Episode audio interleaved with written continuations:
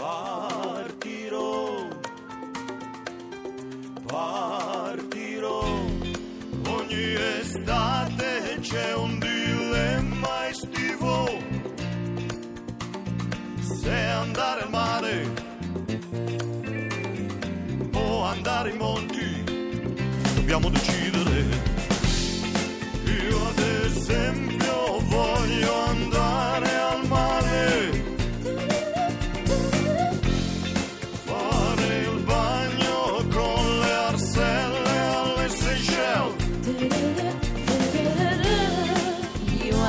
esempio voglio andare ai monti, là sulla vetta, insieme all'orso.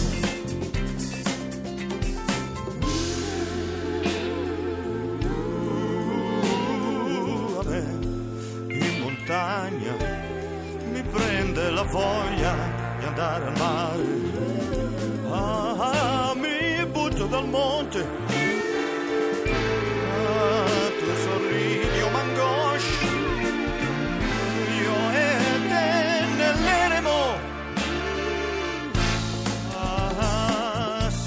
Scettico.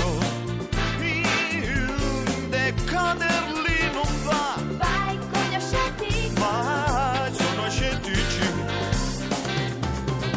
Noi ignudi fra i nudisti. Noi ignudi fra i nudisti.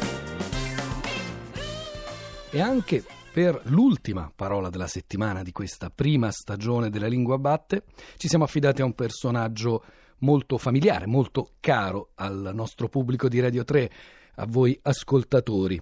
Si tratta di Alessandro Bergonzoni, il firmatario, il primo firmatario della dichiarazione di dipendenza da Radio 3. Bergonzoni che è in tournée Quest'anno con il suo spettacolo Urge, il 2 luglio, sarà a Roma per un incontro sull'arte al Foro Romano, mentre il 10 luglio sarà all'Arena del Sole per l'estate bolognese. La parola della settimana è inaudito.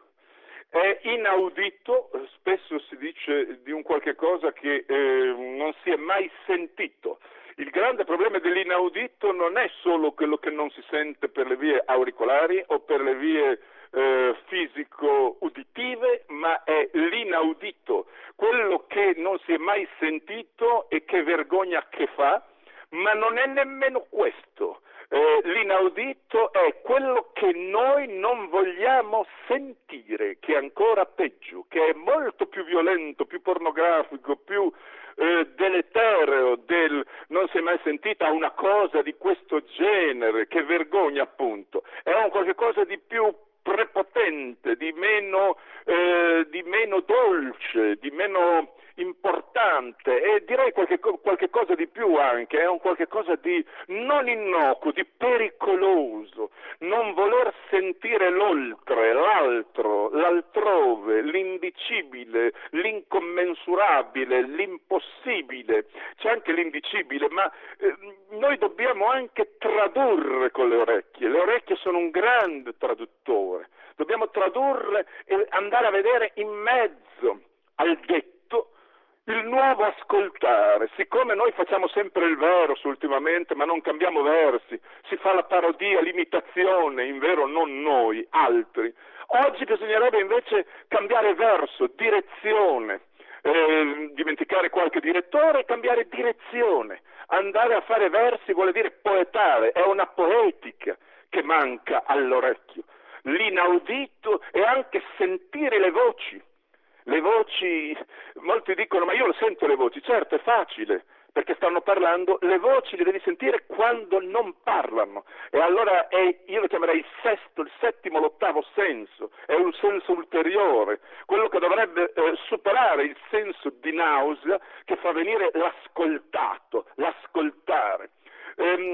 differenza tra sordo e orda, sorda, S apostrofo orda, c'è un'orda di parlanti, di parlanti, è vero, molti dicono il silenzio è importante, bisogna sapere tacere quando eh, si è davanti a certe cose, come la morte per esempio. Il problema non è, che, non è che bisogna sapere tacere, bisogna sapere cosa dire quando si deve tacere. Dire non è solo la parola, dire è anche il segno, dire è l'arte, dire è la trascendenza, dire è la spiritualità, dire è eh, appunto l'ulteriore, l'inaudito ha di meraviglioso l'incredibile anche. Allora uno dice questa parola ha dell'incredibile. Bene, se ha dell'incredibile dobbiamo chiedergliene e prenderne.